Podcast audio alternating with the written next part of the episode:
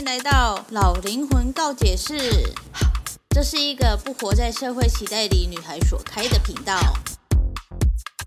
这频道会分享个人经历、身边人对我的告解故事，少许沉重的社会议题，以及日常所遇到的五四三小事。如果喜欢这个频道，欢迎订阅、抖内帮助我升级装备，也欢迎追踪我的 IG Y 八三一八三。这个节目会时不时的出现英文、韩文以及泰文，有兴趣的朋友可以跟着我一起学习单词哦。好，那我们就开始今天的主题吧，Go Go！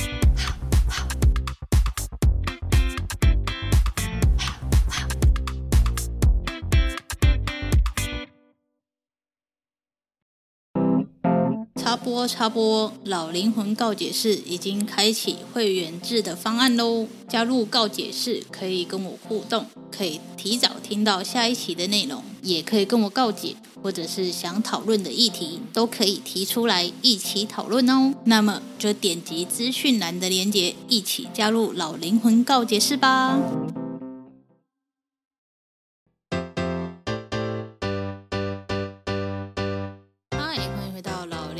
告解释，今天呢，一样是来讲一下有风的故事吧。其实我已经看到第三十六还三十七集了，好像也没有什么好讲的啦，我觉得。可是他其实每一次我看的时候，我都觉得，就是他背后的那一些想要传达的事情都很棒，这样。于是呢，就想要来聊聊关于为什么，嗯，这个社会对于女生就应该要。牺牲自己这件事吧，因为我是女生，所以我也没办法站在男生的角度去想说，呃，男生到底怎么想的，我我没有办法理解，就是因为我是女生嘛，对不对？所以呢，在红豆呢，他决定要离开云南，然后回去工作的时候，就有人跟谢之遥说，哎，你就把他留下来呀。我不知道是剧的关系，还是就是真的有人这样想。因为一般人会觉得说，女生就是应该要无条件的牺牲嘛，妥协这样。所以当杨冠军跟谢之遥说要他把女生留下来的时候，谢之遥就会说：凭什么要求女生一定要一味的妥协跟委曲求全吗？我已经忘记他原话怎么讲了，反正就类似这个意思。时代不一样了，所以现在这种想法就是比较不会被认同。至少是我啦，我会觉得说，为什么每次都是女生在付出的比较多？像是呢，我有朋友是远距离这样，在一起前呢，男生可能会为了追女生，所以会常常跑去女生的地方嘛。可是在一起后呢，就会变成是女生无条件的跑去男生的的所在地，我就会觉得，嗯，就会发现说，其实大部分的一段关系，通常都还是女生付出的比较多。不知道是不是因为女生的。就是思想就是比较比较多一点，所以他们就会无条件的奉献多一点。I don't know。但是呢，我看到那朋友就是每个礼拜不是每个礼拜啦，每个月就这样下来找男朋友一次，然后我就会觉得说，为什么男生都不需要做一些相对的事情？就比方说，我们如果要真的要这样常见面的话，不应该是我去一次，他来一次吗？可是通常呢，远距离都是女生主动去找男生比较多，不管是在哪一个环节上，就好像是女生爱的比较多的感觉。但其实爱不是应该是平等的吗？但通常都是总是有一方会比较委屈一点，不然就是结婚嘛，就会要嫁去男生的家里，我就会觉得，嗯，为什么不不能是男生来女生的家里？为什么一定要是？女生去男生的家里，就是现在时代已经不一样，已经不是以前那个时代了。以前的那个时代是什么？嫁鸡随鸡，嫁狗随狗。可是现在的年代不一样了，我们哪来那么多传统？在我这边，就是传统就是拿来打破的。有些好的传统你可以留着没关系，但是有些听起来就不合理的就不需要啊。就像是不能常回娘家这件事，结婚之后我就会觉得为什么不行？你可以回你家，你甚至住在你家啊！我想要回我家，我就不行吗？这种传统的概念，我就觉得应该要被废除。大部分的命理啊、长辈啊，都还是把女生当作是一种附属品来着。有一些大男人主义也会觉得说，女生就是应该要，呃，在家照顾先生的起居哦。想讲到这个，我就想到那个 D 卡上面有一篇文章，真的超好笑的。反正呢，就原 po 就 po 了说，这种人还是单身算了的一篇文章。然后我就想说，嗯，好像很有趣，我就给他点进去看看。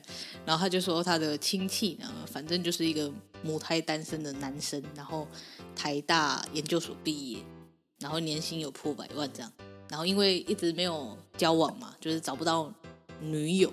Anyway 呢，反正就有被委托原婆去帮忙介绍一些女生什么之类的。但是呢，这位男生呢，就是一个非常非常大的妈宝，这样我看到也是蛮扯的。他就是说什么呃，从大学开始独居在台北，然后他的妈妈每两周呢要从台中上去台北帮他打扫家里。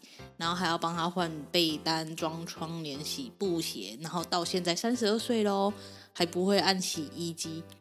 哇哦！我看到这里就觉得哇哦哇哦，这真的是有点太厉害了哦。然后反正呢，就那个大哥呢就知道原 po 就是有被委托说要介绍女生，然后就开条件给原 po 看这样。然后看到那个那一些条件，我就觉得哇，这些男生到底在想什么呢？我我来念念给大家听哈。他说不物质，不崇尚名牌精品，我觉得这一点就觉得很奇怪了。就算我不喜欢名牌精品，但也不代表我不物质啊。所以这个这句话就是有点出入。这样好，第二个是不会打扮的花枝招展。请问花枝招展的定义是什么？每个人对花枝招展的定义都不一样。那这位大哥的花枝招展的概念是？然后再来第三点，他就说要有经济能力，我觉得这 OK，每一个女生都应该要有经济能力，我认同。但是年收入至少要一百以上，因为他自己破百万嘛，所以他也要求对方要破百万。OK，你想要找一个门当户对的，我觉得可以。然后他还说不可以靠父母。可是同学，你觉得你讲出这种话是合理的吗？就是呃，年收入要破一百万，那你不可以靠父母，可是你还是靠你妈在帮你洗衣服，欸，你有？就是想清楚这中间的矛盾点在哪里吗，然后说可以跟他聊社会时事，眼界要够开这样，然后我就觉得这点虽然我觉得不难达成啊，但是他这样刻意的点出来，就好像是大部分的女生都没有办法聊时事的意思吗？我就觉得他是不是有点在鄙视女生的感觉呢？然后第五点就是最扯的，第五点说。要会照顾他的生活起居，然后我就，what？同学，你三十二岁了呢，你自己没办法照顾你自己吗？那你干脆就是请看护就好了啊！什么叫做要会照顾你的生活起居？I don't know, I can't understand。交友关系单纯，这是第六点。然后工作时间要规律，我觉得这个 OK 啦。但是交友关系单纯，它的单纯的意义是什么？它的单纯的定义又是什么？应该要讲得更清楚一点啊，对不对？每个人定义都不一样。然后第七点，他说家里不能有负债，然后父母的工作要体面。我就觉得，同学，你是找女朋友还是找什么？为什么还要管到对方人家里怎样？就是你住海边吗？我的意思是这样，不粘人，不打扰我工作的，这是第八点。我觉得哈，如果你是这种人，应该也不会有人想要黏你啊。然后再来就第九点，愿意生小孩，但不能当家庭主妇。哦，我看到这一点，我真的是炸了呢。就是你要第五点，他说要照顾他的生活起居，然后第九点又说不能当家庭主妇，你不觉得很矛盾吗？这前后的矛盾有听出来吗？而且还要愿意生小孩哦。那你生小孩之后，你会帮忙照顾小孩吗？感觉就不会啊。然后第十点，他还说婚后房车愿意 AA 承担。同学，你要生小孩，然后我还要照顾你的生活起居，然后我还不能当家庭主妇，然后结婚后的房车我还要愿意 AA 承担，你不觉得你很没有肩膀吗？看到这里的时候，我就觉得哇哦，这男的真的是永远单身算了，不愧是跟原 po 发的文章一样的。然后他还说大家都是大忙人，所以他就一次讲清楚这样。我想说的是，吼，如果真的有这些条件，符合这些条件的人，也不会想要跟你这种人在一起了。然后那个原坡还问那个大哥说：“一定要全部符合条件吗？”他就说：“对。”然后我就，哼，那你自己的条件呢？三十二岁都还没有交过女朋友的话，那你肯定是很有问题的人吧，对不对？这种人哦，就是永远都不会检讨自己，然后要别人符合他的期待，所以下面就有很多人就在那里嘲笑啊，然后就说：“哎，这边建议冥婚。”我就觉得很好笑。然后不然就是说，那他就跟他妈在一起就好了，他妈会照顾他的生活起居嘛，然后又帮他洗东西，也可以帮他生小孩啊，如果他要的话，对不对？我不是很能理解这种男生在想什么，但是为什么女生要做的事情这么多？就是。我要照顾你，然后我还要帮你生小孩，然后还要不能当家庭主妇，还要就是为这个家做经济来源的支出什么之类的。那你呢？你有为这个家做什么吗？你年收破百万，那就够了吗？你连洗衣机都不会按，所以意思就是说，以后生小孩出来，所有事情都是太太要做啊，然后还不能抱怨的意思吗？我就觉得，嗯。你这个人真的是非常的有趣呢，然后就是扯回来谢之遥讲的嘛，因为他没有办法，他没有理由，也没有那个立场去留红豆在一个还没有发展起来的城市，然后去做他想做的事情，也没有那种待遇，所以他没有办法留住红豆，所以就放他走了。但是他们两个就是有一段很美好的就是告白过程，我觉得还不错，就是他们很成熟的去嗯。讲这件事情也不是像小女孩一样就大哭大闹什么的，所以我在说的是有风这一部戏呢，它不会让你就是情绪起伏很大，但是你会从他们的那一些日常生活中看到一些小小的嗯成长或者是不同的观点。And then 呢，反正我就想说的是，这个社会亚洲社会上真的很少就是男生愿意做妥协的。不然你看那个韩剧，那个韩韩国电影《八十二年的金智英》嘛，女生因为产后然后得了忧郁，应该算忧郁吧，然后反正就是有请产假干嘛，然后女生就觉得说，哎，我的人生价值好像因为生了个小孩，然后就不见了，因为大家都觉得你应该要在就是照顾好家庭。可是你出去的时候，又会被其他人嘲讽说啊，她就是靠男朋友养，靠老公养啊，什么之类的。当你要回归职场的时候，又会被上司在那里呃嘲讽说啊，你就是空白期这么长，你要怎么嗯补缺什么之类的。那如果你又在怀孕的话，怎么办呢？我有时候看到这种职场的对话的时候，我都会觉得很莫名其妙。就是生小孩也不是一个人的事情啊，也不是你们。呃，男生去射精在女生的身体里面，所以才会怀孕的嘛。那为什么女生怀孕呢，职场上的那一些男生会觉得女生就变得没有用处了呢？哎，奇怪，你们不是也是你妈生出来的吗？就就觉得你们这样欺负一个结婚怀孕的女生是意义何在？尤其是在大男人主义的国家，就韩国里面，我就会觉得，哼，我在那边真的是没办法活着。所以最后那个金智英，她不是跟老公商量说，可不可以换她去请育婴假，然后让女生回去职场嘛？结果女方哎，男方的妈妈就在那里骂说，哪有男生在请育婴假的啊？你就是女生，你就是应该要在家照顾孩子啊，什么之类的。然后我就为什么啊？为什么会有这种这么固定的想法？先说我真的是就是想法非常跳通的人，我就是。不觉得这些应该是被规划好的，就像呃结婚一样，就是不应该是一定要做、一定要怎样的事情。所以当那个金智英就是婆婆讲这种话的时候，我真的是整个炸掉。我就会觉得说，对我来讲就是什么年代了？为什么男生不可以？女生可以做的，男生也可以做；男生可以做的，女生也可以做啊。所以为什么一定要是女生的牺牲？所以当红豆呃，当谢之遥说他没有理由去把红豆留下来的时候，我就觉得他是一个很棒的人。你不能因为你的一两句甜言蜜语，然后就要一个女生呃放弃她原有的一切，然后留在那里陪你。我觉得这是不好的一件事情。最后红豆是盘下那个民宿，所以才回到云南去的。但如果没有盘下那个民宿的话，我相信红豆也不会继续待在那边。所以我，我的意思就是说，我们每一个人，不管你在在哪一个角色、哪一种身份地位，都不应该去因为谁而妥协而委屈自己。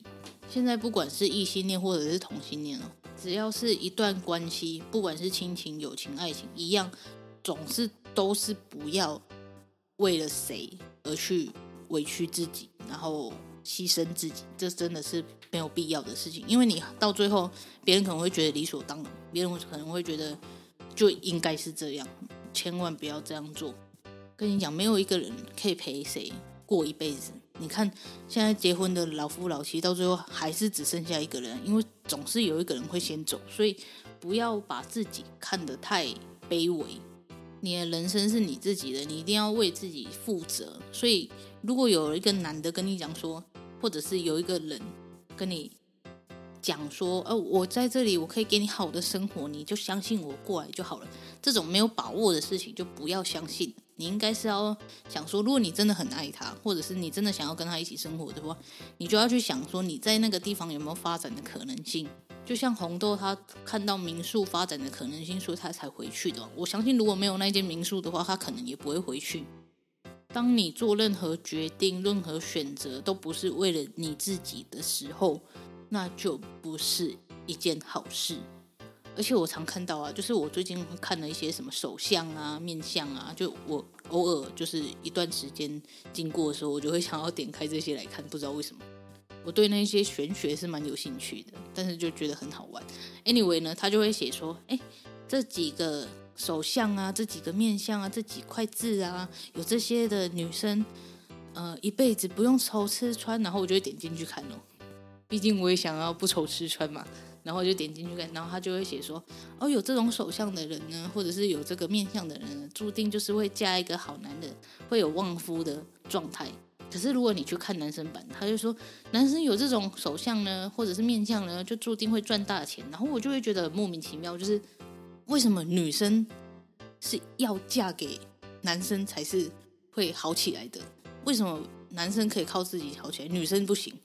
这种很传统的。”嗯，命理学我就会觉得很，我会很叛逆啊！我会想说，我就是想要证明我自己也可以啊！为什么一定要嫁给谁我才可以好起来？我自己不能吗？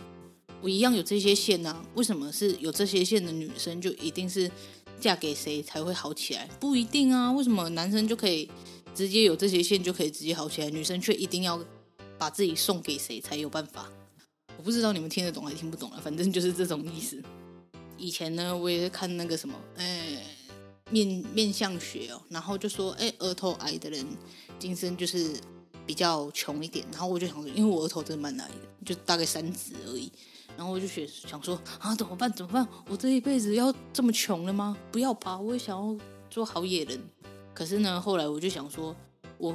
要因为这这件事就看了一段影片，然后就觉得说，哦，我这辈子不行了，那我就这样浑浑噩噩过日子嘛？没有啊，我就觉得说，我就是想要打破这个观念。最近就想到一件事，就是我觉得命理学其实也是统计学的一种。比方说，手相有 M 型手相，好了，M 型纹手相，然后他们就会说，哦，有这种人的人都是当大老板的命。可是。为什么会知道是这件事情？那就是因为他们去做统计了，发现大部分的人都有这种手相，所以就觉得是这样。但不代表没有这种手相的人就没办法称为大老板啊，对不对？所以它就是一个统计学的概念嘛，而且他也没有办法把全世界的有钱人都一起统计进来啊，所以他只能截取一些大部分，所以我们就不应该。在这一些首相啊，干嘛的，就是这么执着，就看看就好。Anyway，拿回来，反正我就看到那个首相面相，然后就讲说什么，那这女的将将来一定可以嫁到一个好的老公什么的，然后我就会我就会觉得，no no，这不是对的，时代不一样了，我们应该要改进好吗？这种观念是不 OK 的，我们女生也可以靠你自己的能力去赚大钱，干嘛的？只是。就是要小心就对了，不然像那个香港的那个蔡天凤嘛，还是蔡秋凤？是天凤，我查到了是天凤。Anyway 呢，我们应该都知道，就是钱不要露白这件事。那他可能就是真的太有钱了，所以就招人家嫉妒。其实呢，很多男生，因为他们从小就是被教育成男生就应该要呃支撑什么。家庭之类的吗？或者是怎样的？所以他当看到女性能力比他好的时候，就会有嫉妒的心理。就像大家会觉得蔡英文就是没有办法当好总统的意思，因为她是女生，就是大家对女生这件事情就会觉得女生就是应该要柔弱，应该就要在家里就是教小孩就好了，当什么总统，当什么主管，就是很多男生的那种观念会有这种状态。我是说上一辈啦，我没有说现在。可能也因为我这种想法，所以我也不会去认识到那种大男人主义的人，因为我会特别讨厌。怎么好像扯很远？Anyway 呢，反正主旨应该是要讲说不要为了谁妥协牺牲自己，所以我们要拉回来这个主题。反正就是说呢，然后也不要把自己想成你你是比较弱的那一方，然后就应该要去配合对方。没有谁应该配合谁的。